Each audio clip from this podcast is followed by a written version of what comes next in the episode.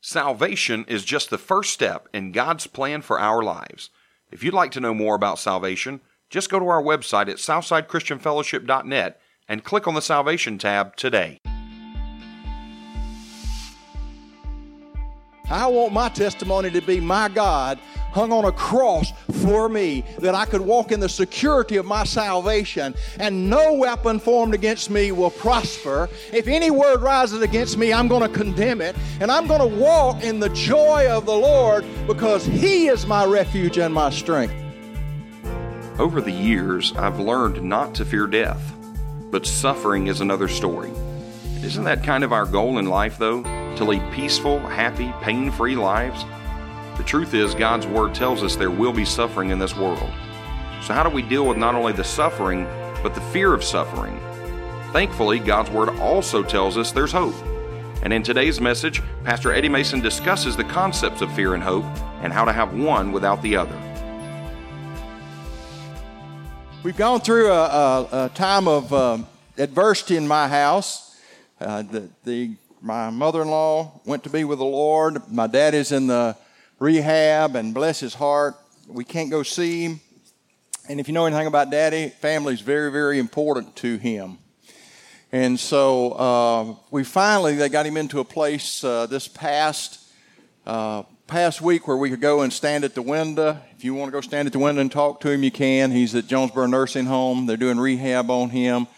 Uh, but uh, my brother went to see him yesterday, and he'd had a dream that uh, Brick had been murdered. And when Brick showed up, it just he, he was just some kind of glad. So uh, it's been a it's been a very very difficult uh, time. Sue is struggling a lot with her mama being gone, and so you, you, know we we have these times of adversity. Everything is not always up in the mountaintop. Sometimes we're in the valley, and we have to understand when we're in the valley that we were promised one thing, and that is that we were promised that there is the, the glory of God is coming, but we it's here but we're going to have tribulation. Amen. Turn to your neighbor and say, There is tribulation. And so, if we understand there's tribulation, then we have two ways to face the adversity that we walk through. We have two ways to walk, walk, to walk through the, the trials and the tribulation and the persecution that comes. We can either walk in fear or we can walk in hope. 2020 has been a, a very unusual year. Everybody agree to that? Amen. Very unusual year. And uh, because of the, uh, the proliferation of, of media, they have tried to scare our britches off. I, hope you understand that sensationalism is what sells. And so the more horrific they can make something sound, the more audience they can attract, and the more audience they can attract, the more fear they can sow. And they become the purveyors of fear. And so we have to understand what's going on, that our hope is not found in fear. I heard somebody say on television the other day the only force greater than fear is hope. Okay, and so we want to be a people that walk in perfect hope. We have a hope that is set before us. Jeremiah 29:10, most of you are very familiar with. It says, For thus says the Lord, when 70 years are completed for Babylon, I will visit you and I will fulfill to you my promise and bring you back to this place. For I know the plans I have for you, declares the Lord plans for welfare and not for evil, to give you a future and a hope. Say it again. Then you will call upon me and come and pray to me, and I will hear you. Now, what we hear all the time is God said, I got a plan for you. I got a good plan for you, a plan to give you a future and a hope. What we don't tell everybody is, he also said you got to wait 70 years for the fulfillment of that. Oh my. That's a long time. That is a very long time. 70 years is. And so we come to this place and we say, Lord, am I going to have to wait 70 years? Well, I don't know. I, have been waiting.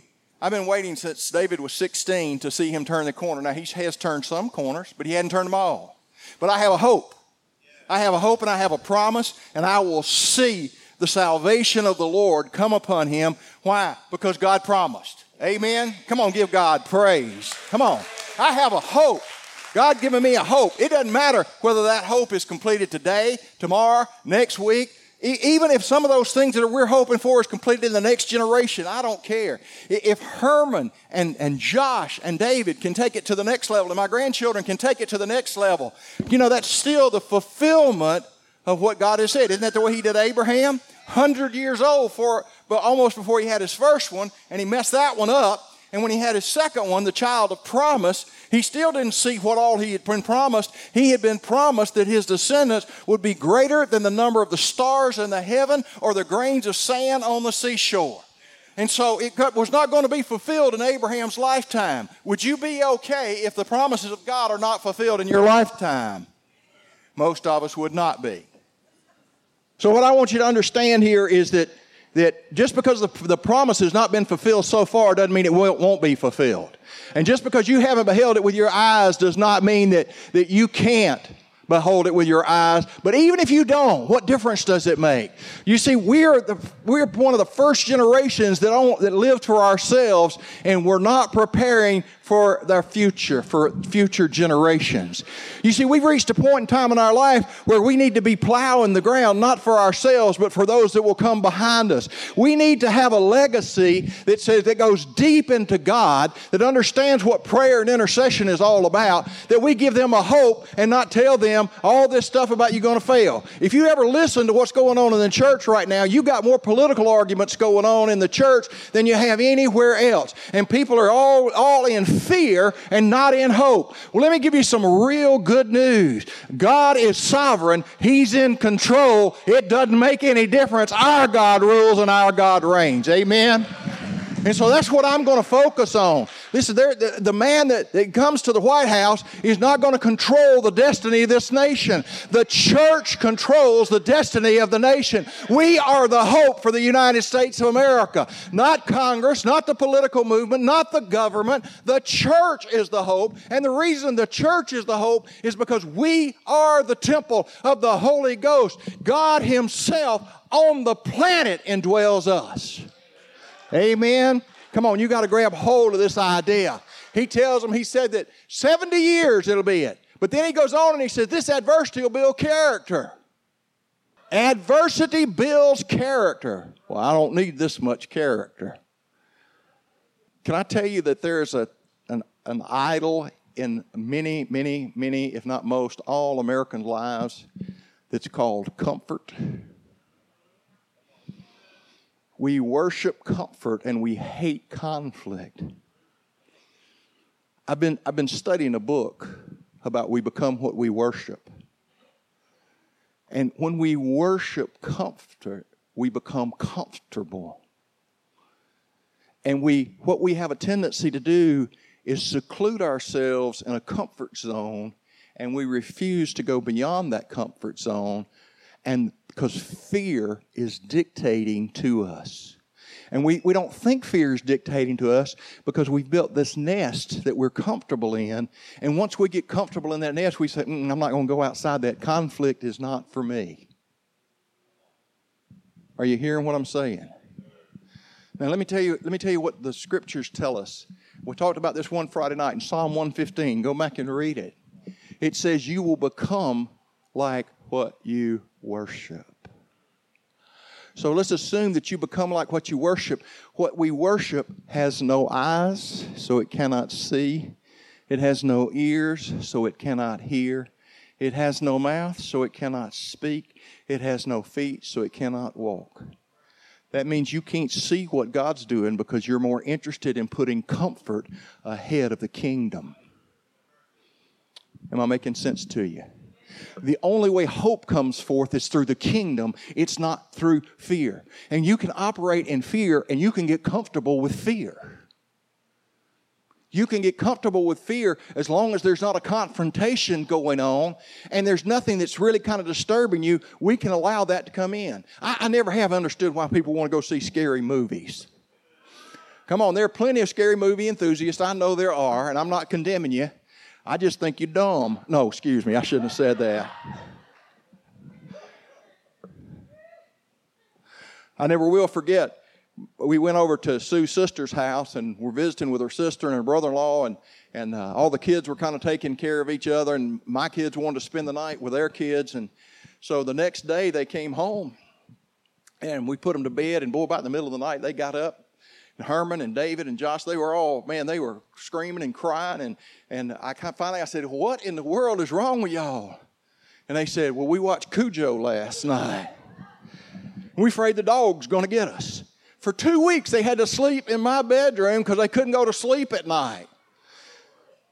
I don't know about you, but that just is not entertainment to me. I'm not interested in allowing a, a, place for fear to enter into my heart. I want my testimony to be my God hung on a cross for me, that I could walk in the security of my salvation, and no weapon formed against me will prosper. If any word rises against me, I'm going to condemn it, and I'm going to walk in the joy of the Lord because He is my refuge and my strength. Amen. Come on, give God praise. Give God praise. Amen. So we know we've been through a year of adversity. How many of you have grown in this year? And how many of you have retreated? You see, you don't have to raise your hands. I'm just I'm asking the question. Have you gone backwards? I was talking to my next door neighbor, and uh, uh, she was telling me that you know they were they they had been real fearful of getting out and doing anything. Sweet people, sweet sweet people, but you can you can hear the anxiety, and one of the reasons is because he's got some kind of lung problem and heart problem, and, and COVID would probably kill him. So I mean, you understand, but it, but it's the the fear aspect that, that has them put in their house. And she said, she said, you know, the problem is, is I'm a social person and I can't get out amongst people. Wow. Finally, I told her what my daddy said. You know, I was going shopping with daddy, for daddy, when this all this started breaking out, and I thought, you know, you're 90 something years old. You don't need to be in the grocery stores where there are lots of people. And so I did it for about four or five weeks, and I must not have done a very good job because he didn't like what he was getting, and I kept telling him, Daddy, there's just not a lot of stuff on the shelves. He did not believe me, I can tell you. He tolerated me, but he did not believe me. So one day I called him up and I said, Daddy, what is your grocery list? He said, I'm going to the grocery store. I said, Daddy, I don't think that's a good idea. Why? Well, we don't know what's going on with this COVID stuff. He says, Son, I'm 92 years old. If I get COVID and die, I die. But I'm not staying in this house. Amen? Amen. Come on, give God praise. What I'm telling you is, I'm not telling you to be foolish. I, I am not encouraging you to be foolish. But I am telling you, don't let fear drive you. We don't want to walk in fear. We want to walk in hope and an expectation. And, and I'm not looking to the scientists to solve this problem. I'm looking to God to solve this problem. Come on, let's put God on the throne and quit worshiping what's on the earth. We need to turn our eyes towards heaven and forget what's going on. We need to be an inspiration. We don't need to be part of the desperation that's going on in this country. We need to be the people that have the answers and not looking for the answers. Are you hearing what I'm telling you? All right, there's a picture up here. Let's go to the next one. Let's show the picture. Anybody know who that man is? Now, you, he was the head of Poland. You're exactly right. His name is Lech Walesa. Lech Walesa was the son of a carpenter. He only received a, a primary school education and a vocational education. In 1976, Walesa uh, emerged as an anti government union activist and lost his job as a result. In August 14, 1980, during protests at the Lenin shipyards caused by an increase in food prices, Walesa climbed over the shipyard fence and joined the workers inside, who elected him head of a strike committee to negotiate with management. Three days later, the strikers' demands were conceded, December 13, 1981. The Polish government imposed martial law against Solidarity and Lech Walesa. They outlawed, and most of the leaders of Solidarity were arrested, including Lech Walesa, who was detained, who was detained for nearly a year. Walesa was subjected to constant harassment until collapsing economy, economic conditions and a new wave of labor and unrest in 1988 forced Poland's government to negotiate with him and other solidarity leaders. The negotiations eventually led to Poland becoming a free country coming out from underneath the tyranny of communism. Okay? Amen. Come on, give God praise. Now, why, why am I mentioning this? This one man who didn't have a high school education, who didn't, who didn't know it, saw an injustice. And when he saw the injustice, he was so moved by what he saw, he climbed a fence to be part of the ones that were being persecuted. Let me say that again. He climbed a fence to be a part of the ones that were being persecuted so that he could take a stand with them. And when he took his stand with him, it cost him his job, it cost him his freedom, it cost him everything he had. He was later elected to be the head of all of Poland in free elections. And the tyranny of communism was broken because one man decided to climb a fence and a, and a nation decided to rally with him. Amen? Come on. Come on. Let's, let's, let's go. Let's see this next guy. Anybody recognize him? Maybe he's a little more familiar. Nelson Mandela. Anybody know anything about Nelson Mandela? Nelson Mandela was, was a, a freedom uh, rider for South Africa. If you don't know what apartheid is, apartheid was a, a, government that had basically discounted every black member of the population. Now, if you can imagine, we're talking about in Africa now. You, you do realize that in Africa, the white people were the minority and the black people were the majority, and yet the, the white people had such a rule over them that they said, You can't vote. You have no say in how this nation is being run. Nelson Mandela was a lawyer. Now, he had education. And he tried to bring protest and wasn't very successful at it. And so he began to, to rally people around him. Mandela was arrested in a roadblock in Natal. He was subsequently sentenced to five years in prison. Why? Because he took a stand against something that was evil. Now, let me take, let me to read this on one more time. In October 1963, the imprisoned Mandela with several other men were tried for sabotage, treason, and violent conspiracy. Mandela's speech from the dock the, uh, from in the in which he admitted the truth of some of the charges made against him was a classic defense of liberty and defiance of tyranny. His speech garnered international attention and acclaim and was published later that year as I am prepared to die. June 12, 1964, he was sentenced to life imprisonment, narrowly escaping the death penalty. He put it all on the line. He was willing to die because he saw an injustice and he could not allow himself to go along just to get along. Anybody know what happened to Nelson Mandela? He became the, whole, the leader. And apartheid was demolished, wasn't it? One man decided to stand up. Well, that's wonderful. Little history lesson. Can I carry you back 2,000 years and tell you about a man that stood up on the cross? Now, let me tell you about a man that said, stand, I'm, i stood, and, a, and the whole nation, 2,000 years later, can't quit talking about that man.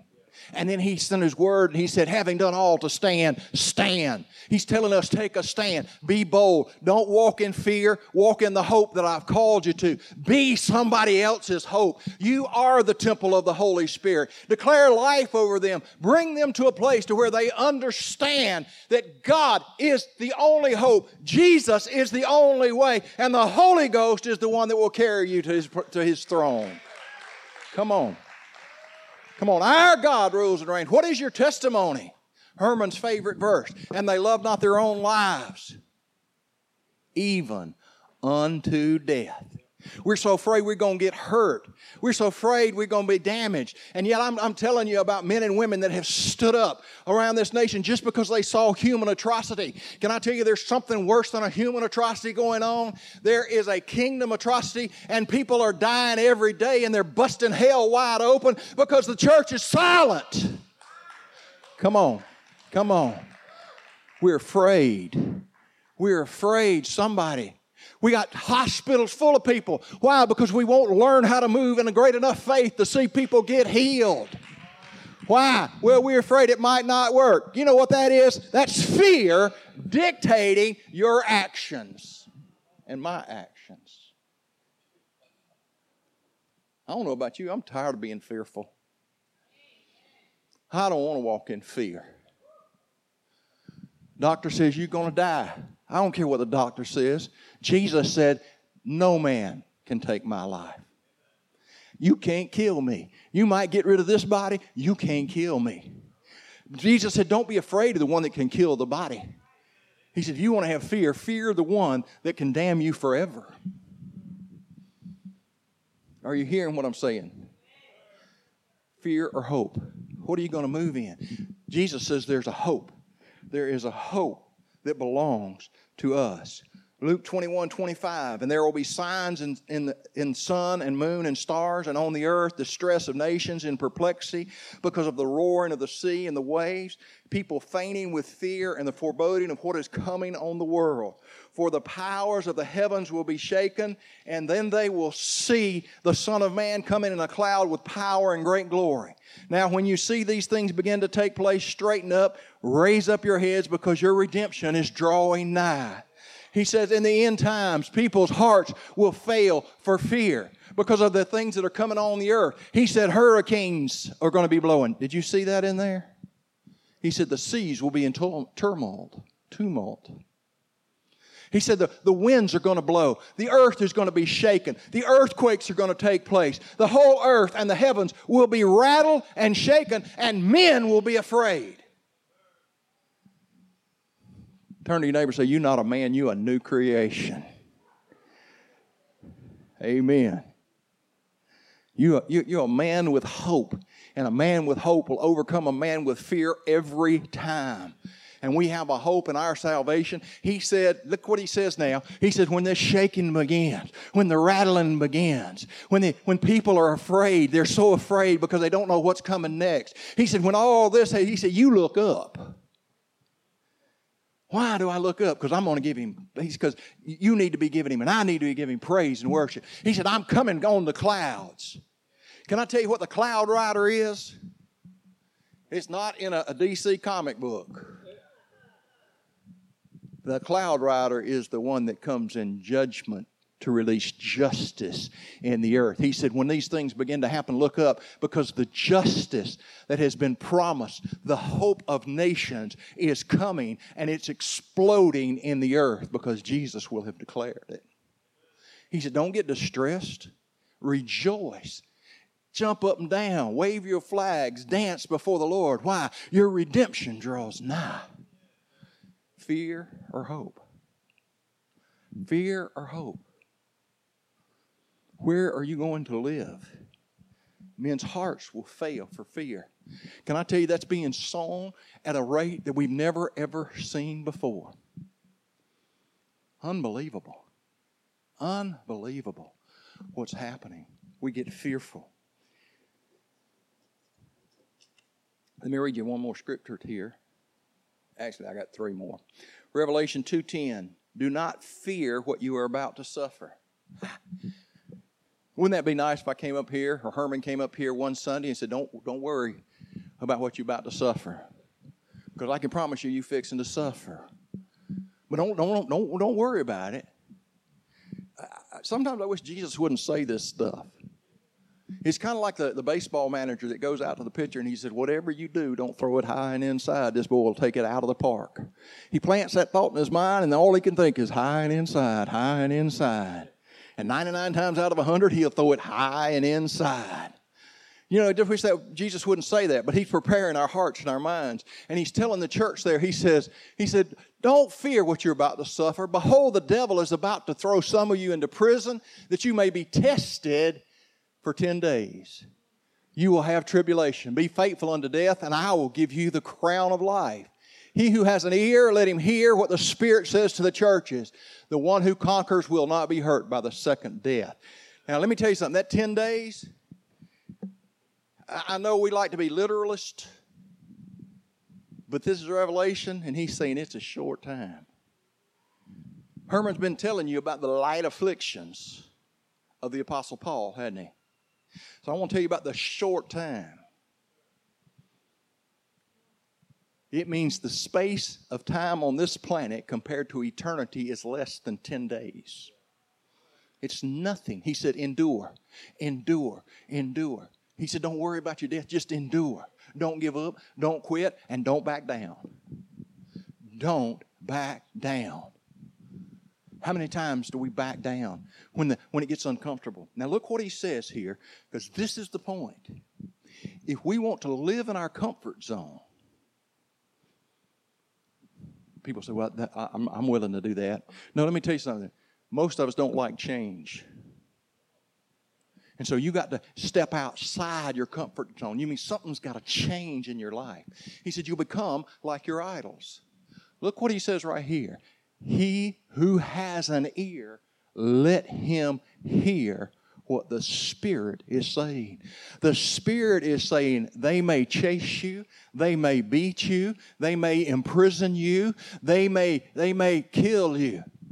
But whatever you do, call on me. I will be your strength and your salvation in the times of tribulation, and I will deliver you from the snare of the fowler and the hand of the enemy, and you will have nothing but blessings come upon you. Amen. Come on, give God praise. Give God praise. Romans 5 2. Through him we have also obtained access by faith into this grace in which we stand, and we rejoice in hope of the glory of God. Not only that, but we rejoice in our sufferings. Oh, Lord. Knowing that suffering produces endurance, and endurance produces character, and character produces hope. And hope does not put us to shame because God's love has been poured into our hearts through the Holy Spirit who has been given to us. He said, We have this grace which we have been called to stand in. He said, This empowerment that comes from the throne of God, He said, He has empowered us to walk through whatever situation we've been called to walk through. And He said, If these adversities will, if you will allow them to work in you, they will produce character in you. And that character that's produced in you will bring glory, honor, and praise to the Most High God. Amen. He tells us, Worship Him. Worship Him. Don't turn away from Him. But look what He says. He says, stand. And standing, He's not saying be wishy washy, He's saying be bold. Be bold. Let you on a little secret. If you tell anybody I said this, I will agree with you. God does not like cowards. It one more time. God does not like cowards. Cowards are those that shriek back. They don't want to take a stand. They want to let the world push them around. They want to let some news commentator tell them how to think. The only one that needs to be telling you how to think is the Holy Spirit of God, the Word of God, the intercession of God. That's where we need to be walking. We need to take a stand, people. We need to hear what God is saying and refuse to back up in any way, shape, form, or fashion. Am I making any sense to you? Now then, let's cover that. Anybody ever back down besides me? Ever, anybody ever been intimidated besides me? Okay, anybody just been flat scared beside me? Now let's do this. Put out your hand just like this and say, Jesus, I give you the past. I take hold of the future I am bold because you're bold. I overcome because you overcame. I will be who you say I am because I am said I am. Amen. Come on, give God praise, would you? Give God praise. Now watch this, and then I'm going to finish. Promise you. 2 Corinthians 3.17. Now, the Lord is the Spirit. And where the Spirit of the Lord is, there is freedom. And we all, with unveiled face, beholding the glory of the Lord, are being transformed into the same image from one degree of glory to another. For this comes from the Lord, who is the Spirit. Look what he says. You want to be free from fear? We just take hold of the Spirit. He said, Where the Spirit of the Lord is, where is the Spirit of the Lord? Where is the Spirit of the Lord? I am the temple of the Holy Spirit. I am because that's where God says. So when I've got the Holy Ghost, I've got freedom. I don't have to walk in fear. Now, I'm not telling you fear can't jump on you, but I'm going to tell you what, he can jump right off too. He can get gone in a heartbeat. You, you have a fight or flight response, but you don't have to live in fight or flight response. Listen, you only have one response, and that's to fight in the Holy Ghost. Amen? Amen. So momentarily, you may have that desire to, to run. King David did, a mighty warrior of God. He said, If I could take on the wings of an eagle and fly away from here, I would. But then before he finished that psalm, he repented. Basically, what he said is, I will fight, I will stand, I will ride with you. How about us? How about us? You've been listening to Sunday sermons from Southside Christian Fellowship Church, a place where you are loved, accepted, and received, a place of healing, a place of prayer, a place of hope. We invite you to join us this Sunday and every Sunday. For service times, location, and other information about the church, please visit our website at southsidechristianfellowship.net. Again, that's southsidechristianfellowship.net. As we wrap up today's message, we would like to once again thank you for listening.